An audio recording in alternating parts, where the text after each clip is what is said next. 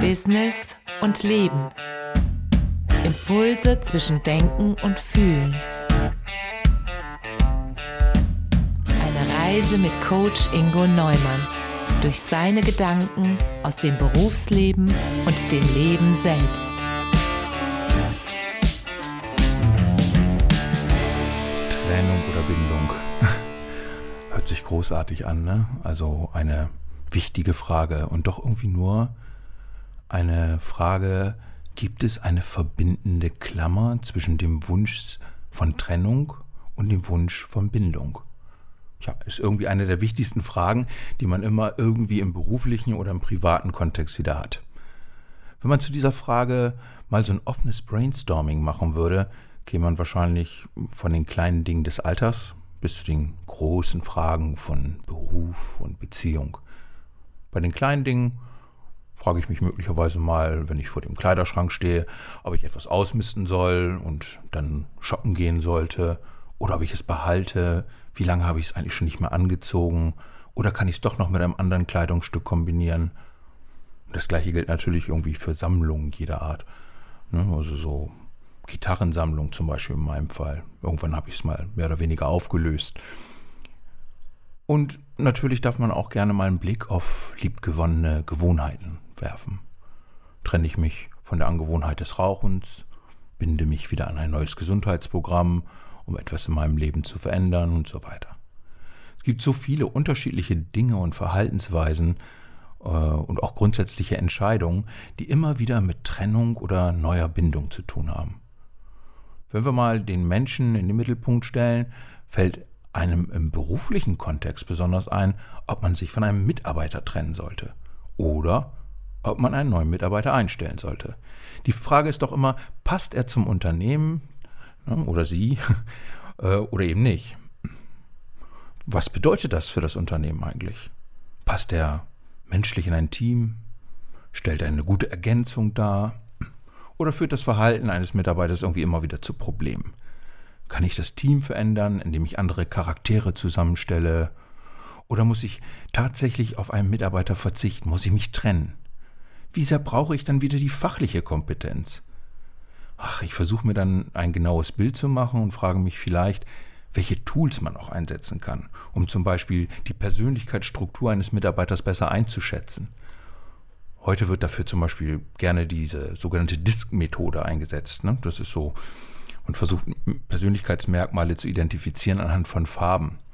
Diese Methode hat auch noch andere Namen, Insight zum Beispiel. Ja, Irgendwann steht man dann aber trotzdem vor der Situation, dass man ein recht gutes Bild glaubt zu haben von einem Mitarbeiter und auch von den Teams, in denen sie arbeiten und in die sie reinpassen sollen. Aber sicher ist man sich nicht. Stimmt das Bauchgefühl mit irgendwelchen Testergebnissen zusammen? Und ganz sicher werde ich mit der Verschiedenartigkeit der Menschen in meinem Unternehmen konfrontiert. Und dann stelle ich die entscheidende Frage, was macht mein Unternehmen aus? Was ist eigentlich die Mission, die Vision? Was ist das verbindende Element, was alle Mitarbeiter, egal wie verschieden sie sind, verbinden könnte? Was ist die Vision, das Leitbild? Lassen sich die Mitarbeiter darunter zusammenführen, dass sie sich alle mit einem Leitbild identifizieren könnten? Was könnte die gemeinsame Identität sein? Was ist die Klammer, die alles zusammenhält, unter der alle diese Mitarbeiter eine gemeinsame Identität finden können. Wenn ich dafür ein gutes Gefühl habe, brauche ich tatsächlich nur noch über ganz offensichtliche Dinge nachdenken. Wie viele Abgänge von Mitarbeitern habe ich durch Rente oder vielleicht auch durch krasses Fehlverhalten? Bei neuen Mitarbeitern geht es dann um die fachliche Kompetenz und mein Gefühl dafür, ob sie sich unter der Klammer, die ich einmal definiert habe, die zum Beispiel ein Leitbild sein könnte, auch einfügen können. Ein gutes Beispiel ist vielleicht die USA. Unterschiedliche Kulturen, unterschiedliche ethnische Herkünfte und Weltanschauungen bilden ihre teilweise doch, ja, auch innerhalb von der USA sehr geschlossene Gruppen. Aber man stellt sich mal vor, wenn im Ausland ein amerikanischer Soldat verletzt wird. Dann ist der Amerikaner. Egal ob schwarz, weiß, gelb oder Liebhaber von McDonalds, ähm, egal. Ja, Vielleicht wird auch ein Liebhaber von McDonald's in einem Unternehmen es schwer haben, das sich auf ökologisch wertvolle vegane Produkte spezialisiert hat und diese Lebenseinstellung zum Leitbild macht. Die verbindende Klammer ist es also, die maßgeblich dazu beiträgt, ob es um Trennung oder Bindung geht. Gibt es diese Klammer in einem Unternehmen, egal wie unterschiedlich vielleicht die persönlichen Weltanschauungen sind? Im privaten Kontext stellt sich immer primär die Frage, ob man eine Beziehung, das kann ja Freundschaft oder auch Partnerschaft sein, beenden oder aufbauen sollte oder ausbauen sollte. Natürlich kann es auch zu Zugehörigkeit in Vereinen oder Parteien gehen, aber meistens beschäftigt man uns ja doch die Frage um den Aufbau oder Beendigung einer wie auch immer gearteten Beziehung. Und das ist extrem schwer. Habe ich zum Beispiel eine alte Sandkastenfreundschaft, hängen daran so unwahrscheinlich viele Emotionen, allein durch die Erinnerung an die gemeinsamen Erlebnisse in der Kindheit. Aber dann sind Jahrzehnte verstrichen und man fragt sich, wo ist die gemeinsame Klammer geblieben? Teilt man noch Hobbys, Werte, Ansichten? Kann man noch genauso unbeschwert miteinander umgehen? Oder muss man sich vielleicht auch eingestehen, dass die einzige Klammer noch die gemeinsame Erinnerung ist und man in der Gegenwart keine Klammer mehr hat. Im Gegenteil, man investiert enorm viel Kraft, Zeit und Nerven, um etwas so zu sehen, wie es vielleicht schon ganz, ganz lange nicht mehr ist. Vielleicht ist dann auch eine schmerzhafte Trennung der beste Weg. Zumindest dann, wenn man wirklich gesucht, nachgedacht hat, ob es irgendwie vielleicht doch noch diese Klammer geben kann oder in der Partnerschaft, in einer Ehe, wird es nochmal ungleich schwieriger, denn vielleicht gibt es da noch die Verantwortlichkeiten gegenüber den Kindern oder materielle Verflechtungen, die man nicht lösen kann oder mag. Da ist es dann irgendwie vordergründig einfacher, nur noch über organisatorische Dinge des Lebens zu sprechen und zu akzeptieren, dass man andere Interessen mit anderen auslebt und auf Zärtlichkeit vielleicht in einer Partnerschaft sogar verzichtet. Die Klammer besteht also nur noch aus Dingen, die einen nicht glücklich machen. So könnte es sein. Paartherapeuten beschäftigen sich ja auch primär damit herauszufinden, ob es noch echte Verbindungen miteinander gibt. Beziehungsweise, wie kann man diese reaktivieren? Erinnern Sie sich doch mal, fragt vielleicht ein Paartherapeut, wie es war, als Sie sich verliebt gefühlt haben.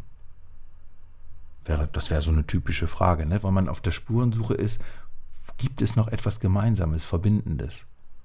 Mit viel Glück wird man fündig und kann dann auch dieses Gefühl irgendwie wieder reaktivieren für eine Zeit oder vielleicht auch auf Dauer.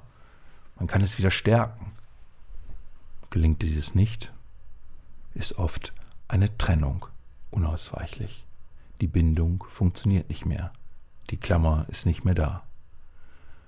Und jetzt möchte ich es mal ach, ein bisschen mehr in die positive Richtung lenken. Man möchte als Single jemand für eine Beziehung kennenlernen. Man guckt nach vorne und tatsächlich plötzlich ist da ein Mensch, bei dem man etwas Besonderes spürt. Aber auch in dieser Phase versucht man auch intuitiv das Verbindende herauszufinden. Natürlich eher auf die vielleicht leichte humorvolle Art. Hey, was sind dein Sternzeichen? Passen wir zusammen? Manchmal scheint es so zu sein, dass zwei sehr unterschiedliche Menschen eine Anziehung füreinander empfinden. Der Volksmund sagt dann gerne, Gegensätze ziehen sich an.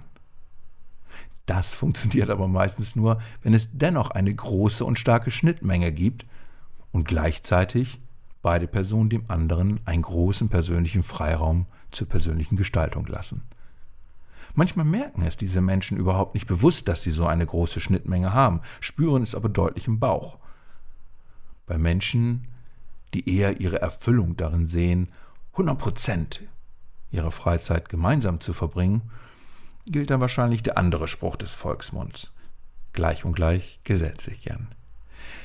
Und wahrscheinlich ist es auch der erfolgsversprechendere Gedanke und wahrscheinlich ist es auch der größere Teil der Menschen, der so denkt. Auf jeden Fall lohnt es sich immer genau hinzuschauen. Wo ist unsere ganz persönliche Klammer? Zwischen Freunden, zwischen Partnern, zwischen meinem Arbeitgeber und mir? Gibt es Dinge, die wunderbar wachsen können?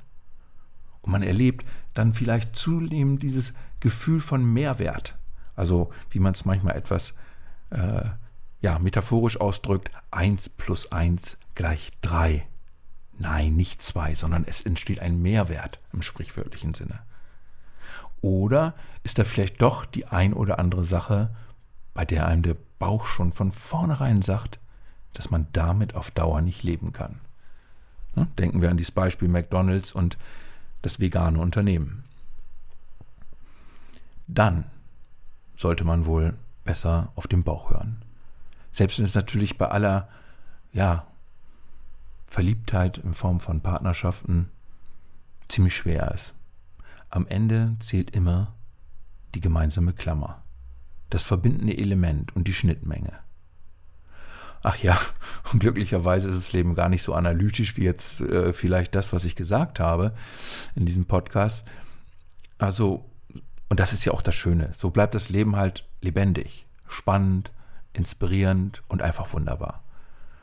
Und so wünsche ich natürlich allen, die das jetzt hören, ne, genau dieses wunderbare Erlebnis. Findet die Mitarbeiter, die voller Enthusiasmus unter dieser gemeinsamen Identität ihr Bestes geben, die man unter einem Leitbild vereinen kann, egal ob sie, ich sag mal, Pfennigfuchser sind oder so ein bisschen vor Kreativität spüren oder vielleicht manchmal ein bisschen autoritäre Züge haben, dann bastelt man eben das richtige Team. Und wenn man es noch nicht hat, dann kann man es ja mal tun. Ja? Und den Paaren, den, die es gibt, den wünsche ich wirklich, dass sie ihre gemeinsamen Klammern nicht aus den Augen verlieren. Und das gemeinsame Band immer mal wieder stärken mit gemeinsamen Erlebnissen, die man manchmal auch einfach plant, weil man weiß, dass es wichtig ist. Und allen frisch Verliebten wünsche ich natürlich, dass sie ihre gemeinsame Klammer finden und weiterentwickeln können. Und all denen, Leuten, die hier zuhören, die trotz alles Denkens und alles Fühlens, was sagt mein Bauch, keine Klammer finden können oder wirklich ganz, ganz sicher spüren, dass sie diese verloren haben. Ja, den wünsche ich einfach wirklich den Mut und die Kraft, auch wirklich den Weg der Trennung zu gehen und, und sich für äh, ja, neue Gelegenheiten und Veränderungen einfach innerlich zu öffnen. Das ist dann im Zweifelsfall, wenn nichts anderes mehr da ist, wenn keine Klammer mehr zu finden ist, der bessere Weg, nach vorne zu schauen, die Chancen zu sehen und wieder glücklich zu werden. Im Beruf, im Privatleben. Das wünsche ich allen Zuhörern und mir persönlich natürlich auch. Also, in diesem Sinne, sucht die Klammer und sucht sie intensiv und erst dann entscheidet, ob es Trennung oder Bindung gibt.